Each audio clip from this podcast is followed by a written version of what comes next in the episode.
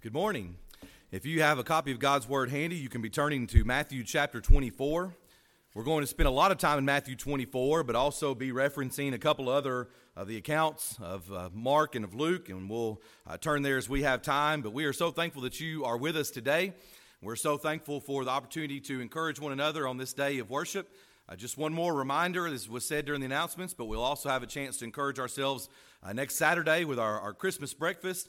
And just a reminder to sign up for that today and to pay your money today so that we can be sure and get that turned into the caterer and have everything prepared. That way we'll look forward to a great morning together of good food and of fun and laughter and enjoying this holiday season together next Saturday morning.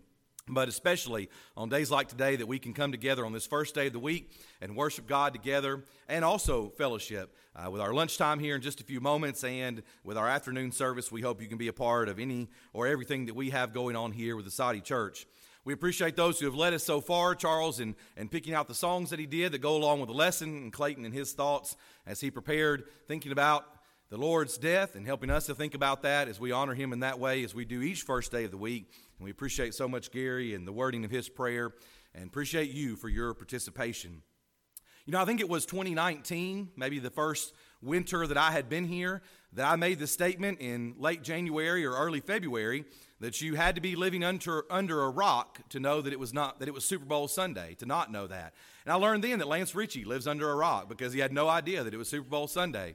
I have another friend, she's not here today, so I can pick on her as well, Sherry Friedel, who doesn't watch the news. And some of you may say, I'm kind of in that boat too. I don't really care to watch and keep up with what all is going on.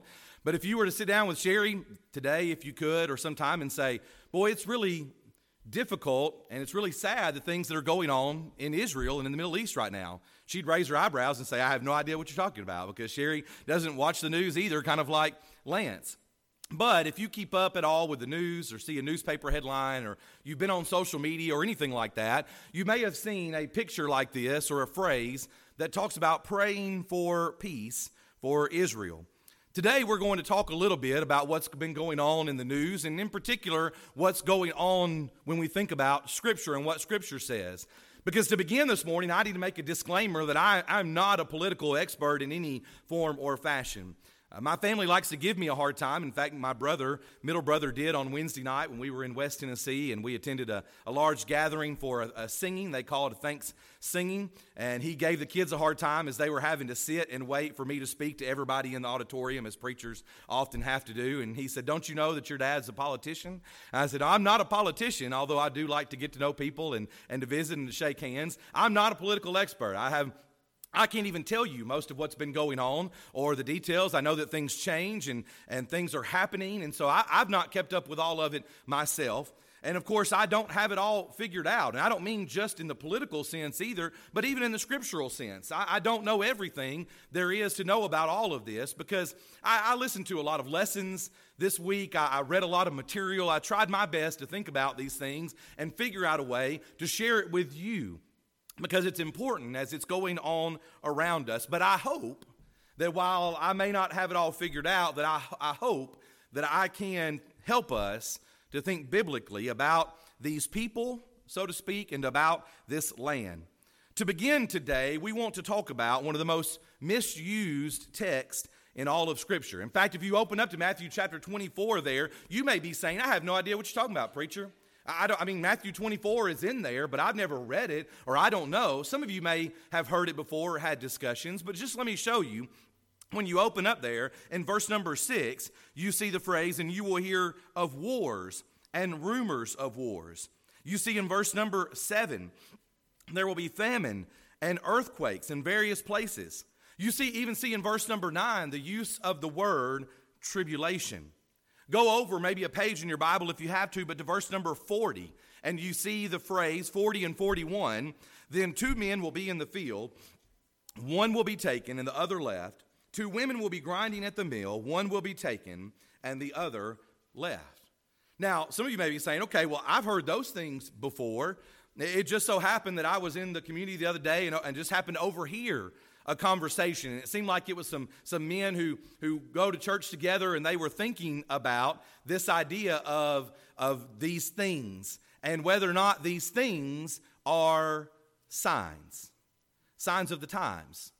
If you have a bulletin in front of you, you may have noticed the headlines or the titles for today. The question is, and I laughed when I looked at it a few minutes ago just to be sure, but both the titles have question marks, and you may think the preacher didn't know what he was going to talk about if that was a question when he put the titles out there. But no, the question is, are the things that are taking place around us today signs of the times? Because you will find people up and down this community and across this state and even around the world who will say that, yes, that's exactly what's going on. There are earthquakes, there are famines, there are these things, wars that are happening in the Middle East, in Israel, and that must be a sign of the time. And we hope that you can be back with us this afternoon again at 1:30. If you have a bulletin, you'll notice, again, I'm not an expert, but I hope to try to help us think a little bit about some things we can write down, some things that we can know, that we can tell our friends when they maybe bring up, what do you think about what's happening in Israel? They may say, what does your preacher say? What does your church think about the things that are taking place in the Middle East right now? And again, I'll do my best to share what I think the Bible is saying, what others sort of agree upon, and maybe we can have a picture by the time the day is over today.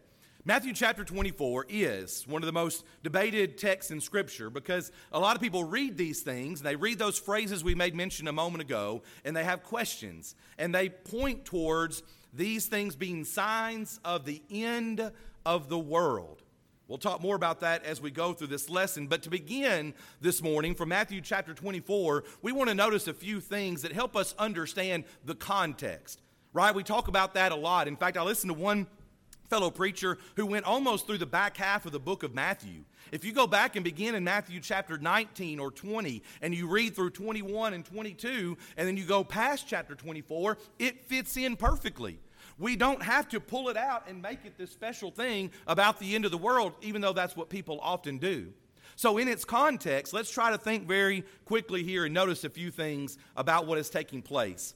First of all, in Matthew chapter 24, let's notice the location. Again, if you're like me, it's very easy often to read over the black letters in your Bible, in Scripture, and to sort of pass by what's happening. But if we're trying to set the stage for our minds, we have to notice these things. Matthew chapter 24 and verse 1, then Jesus went out and departed. You might want to circle it if you like to write in your Bible, but from the temple. He departed from the temple.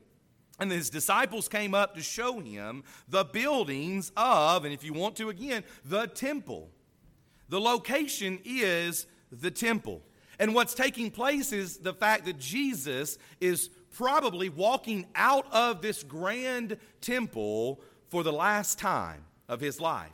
We are nearing his death upon the cross as you read Matthew's account of Jesus' life here. And so this may be the very last time he set foot inside that temple. He is walking out with his disciples, and they make mention of this beautiful temple. Now, of course, this is just a rendering. This is not a picture. We don't know for sure. But I don't think we can do it justice when we try to imagine the beauty of Herod's temple. And what the disciples say in this moment essentially is, look. Now, we're going to go to Mark and Luke in just a moment, but we'll give you those passages, and it's interesting to try to read this and compare those. But they essentially say, look. Maybe the best thing that we could come up with for our day and time would be maybe some of the buildings in Washington, D.C. You know, things like the Capitol. I'm not suggesting, obviously, that we worship, in a sense, America or our buildings here. But you understand the idea of if you took your family to the Capitol building in Washington, D.C., and you walked out, you might as a parent turn around and say, look at this magnificent building that's so beautifully constructed that represents our country and the things that take place here. They are saying, look. And when they say that, they're mentioning, again, I don't think we can do it justice. The compound was so large. The building was so large. Some say that some of the stones were about 40 feet in length. I mean, they were massive. And they are commenting on what these things look like. Now, hold your place there and look over in Mark chapter 13 for just a moment. Mark's account of this is in Mark chapter 13. And I want you to notice what Mark says, because Mark says in Mark 13 and verse number 1, then as he went out of the temple, one of his disciples said to him, Teacher, see what manner of stones and what buildings are here. And then notice, jump down for the moment to verse number 3. Now, as he sat on the Mount of Olives opposite the temple, Peter, James, John, and Andrew asked him privately. And we'll stop right there for just a moment. It seems as if they traverse some ground and end up, and I didn't try to find a picture because there may not be a good one, on the side of the mountain across from the city, looking down now on this temple, asking these questions and talking to Jesus.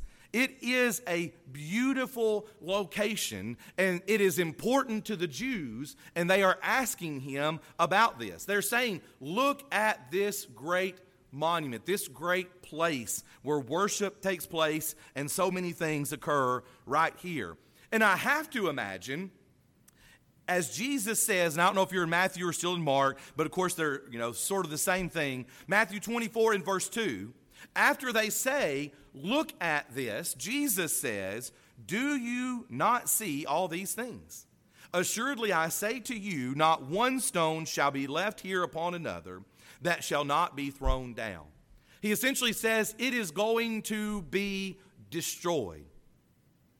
You know what's one of the most amazing, crazy things that ever happens in a movie? If they're trying to figure out what would make the biggest impact in a movie. You know what it usually is?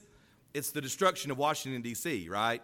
It's taking down the White House or the Capitol building or something like that. Again, I know this is not a perfect comp, but just try to help me here and understand that if we were to walk out with our family outside of the Capitol building and turn around and say, hey, in a year or in a few years, this is going to be rubble. There's not going to be one stone left upon another. People would kind of be scratching their heads. Kids would be saying, what do you mean? What are you talking about? This is the position that the disciples are in. They're imagining, as we would, man, the White House, nobody can overtake that. The Capitol building, it's well protected.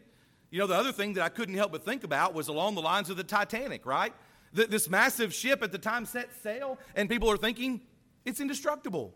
Nobody can touch it. The disciples sort of have that feeling as they're thinking about the temple, and they're sort of scratching their heads as they're trying to understand exactly what Jesus is saying. You mean to tell me this building is going to lie in ruins?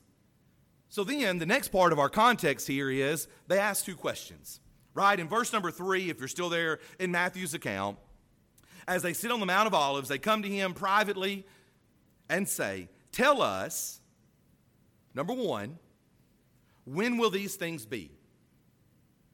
When will these things be? Question number 1. Question number 2, and some people would call it 3. You'll see here two phrases. You might could call them the second question or together or separate as 2 and 3. And what will be the sign of your coming and of the end of the age? For our purposes this morning, we'll call it 2 questions. When will these things be, and what will be the sign of your coming? Now, with all that Jesus is fixing to say and everything we made mention of just a few moments ago, it's important to note he was asked 2 questions. And he's going to answer those questions. Now, obviously, as you look through Matthew 24, it's 51 verses long, and we don't have time to read all of it. Let's, for our purpose of context, try to cut it in half and to try to understand then when Jesus is answering these 2 questions.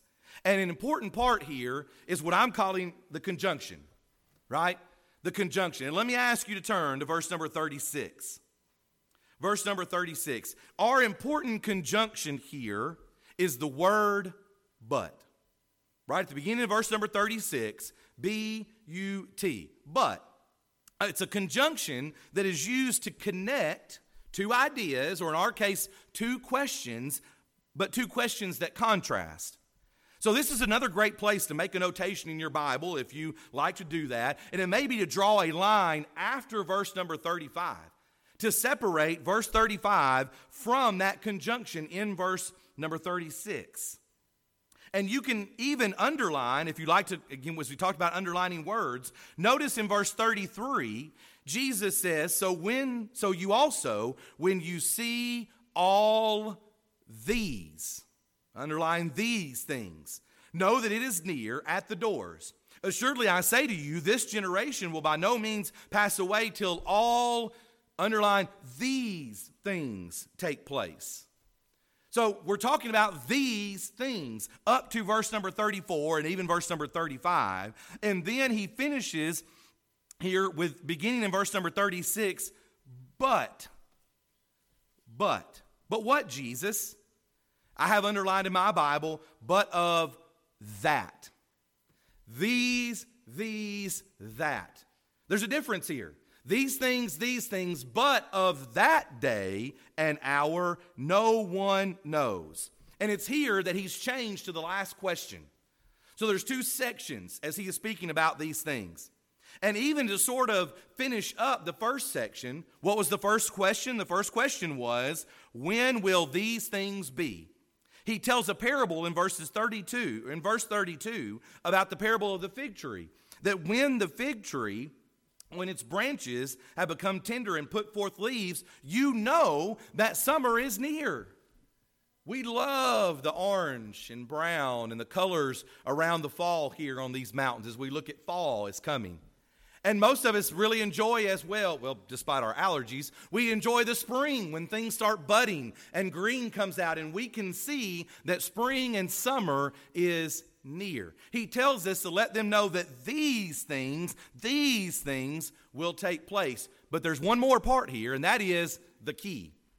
The key is verse number 34, when Jesus says, assuredly I say to you, this generation will by no means pass away till all these things take place. Now there is a great scholarly, I don't know the exact word I'm looking for, but a great scholarly discussion that we could have on the Greek word that's used here and all of this and the other places it's used, the word generation.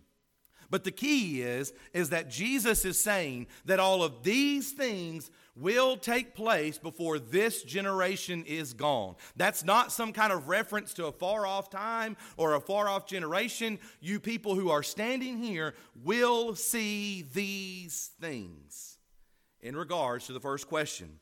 Brother Wayne Jackson on the Christian Courier website and in his New Testament commentary says it this way. It should be obvious that the events of Matthew 24, verses 4 through 34, that first section, have to do with the generation that is contemporary with the Lord. The Christians could look for certain telltale indicators that are detailed by Jesus here, and they could know that the Lord's judgment upon Jerusalem was near. Then Jesus says in verse 36, but of that day of the Son's final coming, knoweth no one except the Father. So there's a clear contrast here between Jesus' temporal activity here on this earth, chronicled up to verse 34, and that of the Lord's judgment at the end of time. The first 34 verses are talking about the destruction of Jerusalem that would occur in AD 70. The Romans would invade. They would take that temple and tear it, as we say, limb from limb, stone by stone. And as Jesus said, it took place. Not one stone was left upon another. In fact, it's my understanding that some people say that there has been fighting for years over where exactly the temple stood. You know what that means? That means that somebody could go back to that land and they can't say, oh, well, here's where the temple was. Here's those bricks that formed the foundation. Here's the cornerstone. It was destroyed in such a way that nobody could tell where it even stood. And here's the key part of it for them. For the disciples, they likely thought that the destruction of the temple and the destruction of Jerusalem and the end of the world were the same thing. So let me ask you one more time. If I took you outside the Capitol building and I said that within a certain amount of time, this was going to be destroyed, what would you probably think? Probably think it's going to be the end of the world, right? At least in a very large sense. Maybe that time is not going to stop, but in a sense that the United States is going to come to an end, and that's going to be a big deal for us. They're looking at the temple, and Jesus is saying that the destruction of the temple is going to occur, and they're thinking, well, that's a big deal. It's just like it's the end of the world. But here's the thing. Jesus separated those two things, and he separated it with the key, which is verse 34. Because what's he saying up to verse 34? You can know. And then what does he say in verse 36? But you can't know. Wait a minute, that doesn't make sense. That's kind of hard to understand unless you look at the key and realize that what he's saying is the things that would occur in the first 34 verses would occur soon before that generation passed away. And what would occur at the end of time or at the end when the Son of Man comes, no man knows. You can't know. Now, let's think as we think about what else is taking place here, three things that we can learn, and I hope this continues to draw these together in your mind, these two occasions. Three things that Jesus is showing us in this section of Scripture here. Number one, that the temple would be destroyed and Judaism would be destroyed with it. Now, here's the thing about Judaism. Judaism must have a temple because at the temple, that is where worship and sacrifice takes place. That is where those things were to occur. It's why it was so magnificent. It's why it's believed, if again, I was reading so much this week, I hope I don't misquote things, but I believe one text said that the grounds could hold almost 200,000 people in that section. Not just in the temple maybe, but the entire grounds around it. It was an important place to Judaism. And here's the thing, when that is destroyed, you can no longer have Judaism. Jesus showed this to be the case as well. If you're in Matthew, if you turn back to Matthew 21, verses 12 through 17, he showed this prophetically when he did what? He cleansed the temple. You know what we do about cleansing the temple? We usually make it about Jesus' anger. And you know what? It's okay for me to be angry, right? Because Jesus was angry when he cleansed the temple. Well, there's a sense in which he's showing a righteous anger maybe, but there's also a sense in which he is prophetically saying this temple is going to be no good anymore. It's not going to be here. And it's really the idea that there is this magnificence of an externalized religion that is really actually empty without Jesus. You know what the temple didn't have? It didn't have Jesus, because Jesus was going to do away with the old law and he was going to be the sacrifice. And all of this brilliance, all of this magnificence around was really just an empty shell without Jesus. Do you know what this place can be? It can be an empty shell without Jesus. It doesn't have to be the most beautiful building in the world, but people can come and be here and show this externalized religion where we look like we're doing what's right, we feel like we're dressed right, we feel like we're saying the right things, but we're really missing Jesus. That's the problem. The destruction of the temple for them seemed like the end of the world, and it would be a big deal as we're going to see further here in just a moment. But it's not the end of the world, as in the coming of Jesus, the return, Jesus' second coming, as we'll talk about. Instead, the temple will be destroyed. That's what he's saying here. And with it, Judaism would be as well, because they will not even be able to tell where the temple was. Do you know what would happen if you could tell that? If you could have some of these relics? I heard one preacher say that the fact that Jerusalem was basically wiped off the face of the earth, so to speak, was so that we wouldn't go back there and have some kind of relics to hold on to, right? Because you know where God is not anymore? God is not in Jerusalem, right? The center of worship is not Jerusalem. We can worship in Soddy Daisy, Tennessee, even this day. I heard one preacher say that if we were able to, and we were able to find Peter's baking pan, you know, we would hold it up and say, I've got Peter's baking pan. You know, look at what I've got. This must be something magnificent. It's not about that. It's not about Jerusalem anymore. The temple will be destroyed. Jerusalem will be overrun. And with it, Judaism will come to an end as well. Number two from this section of Scripture, the message from Jesus is, don't be fooled by the false prophets. Don't be fooled by those who speak in ignorance and in error or even in malice about these things. Don't believe the people who are saying this must be a sign. Because what Jesus said is, that's not what this means. That's not what I'm trying to tell you, that these things would be a sign of his coming. In fact, what he says here is that these things happen, these events occur around the world, and they will continue to happen. But they are not a sign of the coming of Jesus. In fact, if you want to hold your place there and turn very quickly over to Luke chapter 21.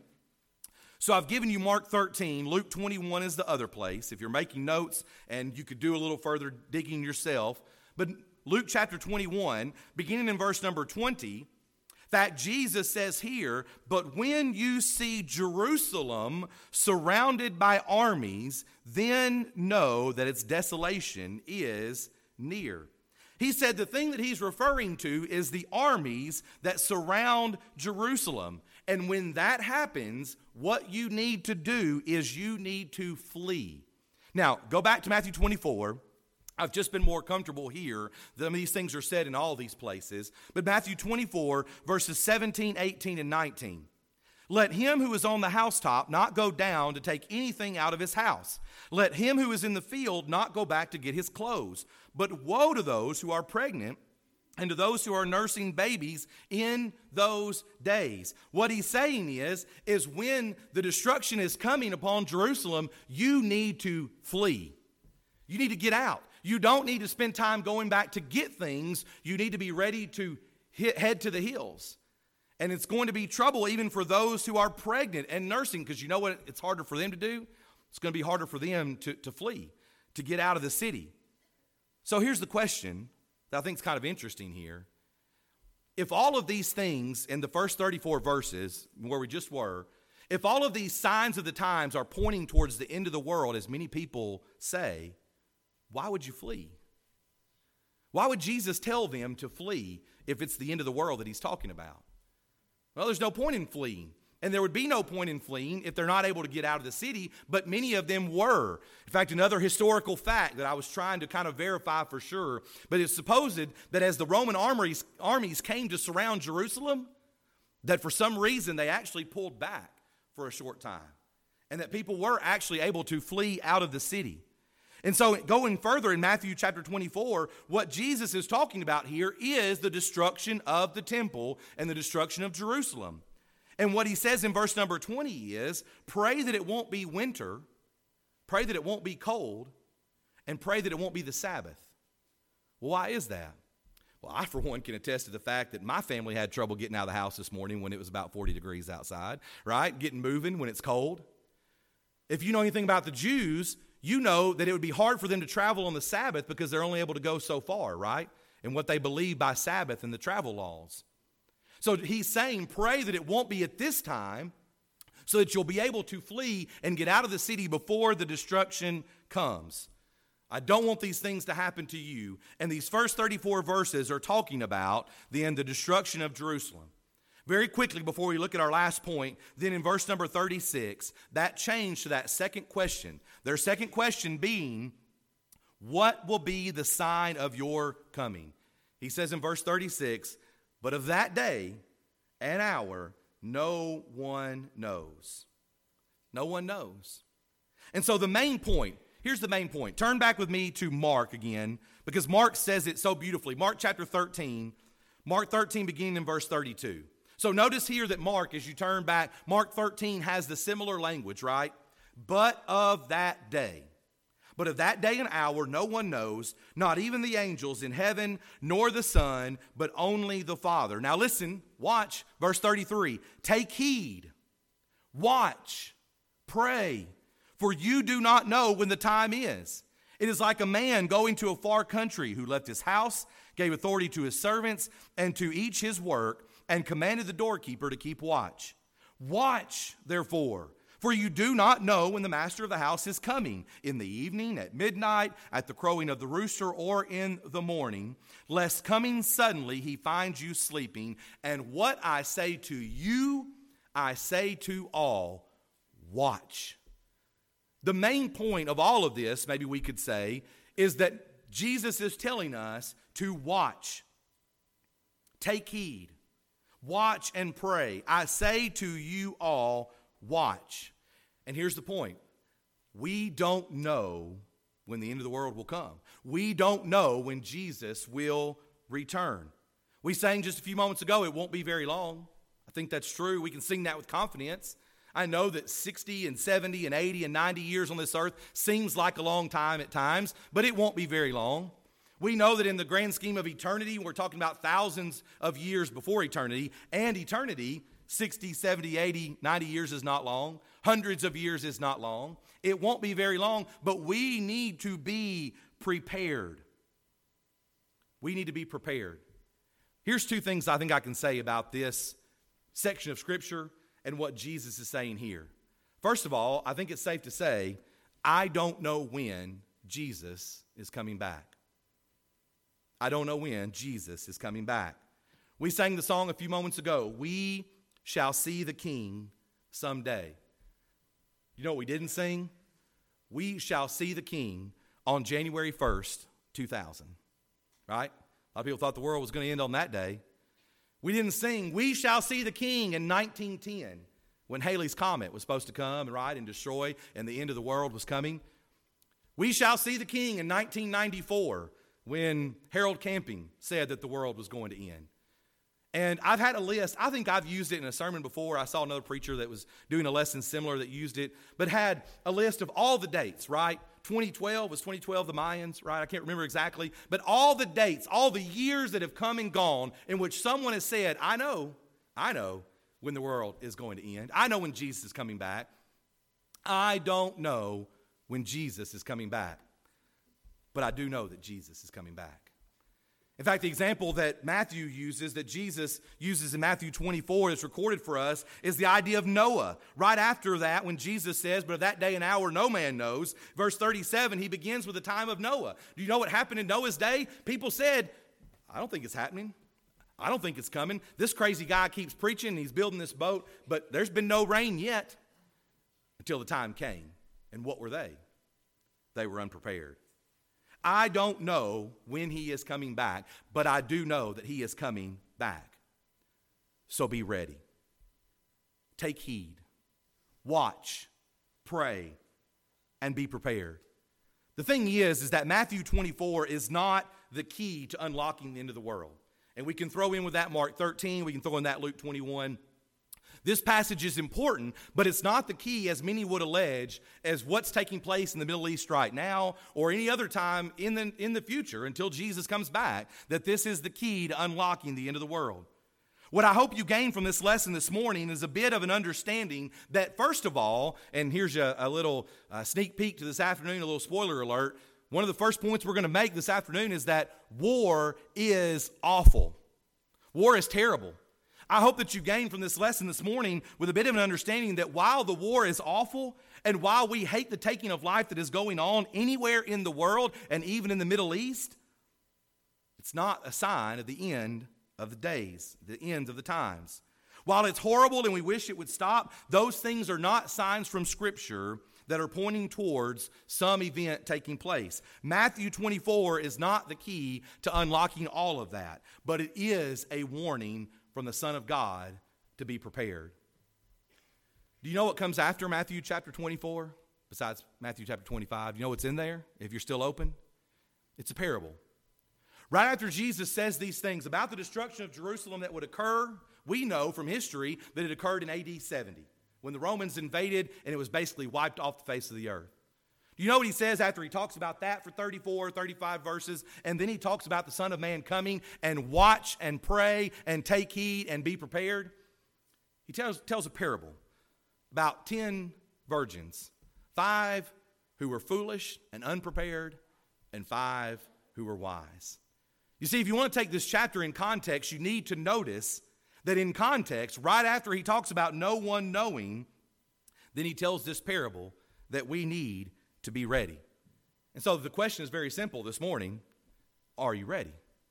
You see, there's all this stuff about Israel. There's all this stuff about the Middle East going on, and we try to understand it biblically. There's all this that Jesus says here, and I hope that you have just maybe a little bit clearer picture of what's taking place, what Jesus is meaning here when he talks about these two questions, when he answers them.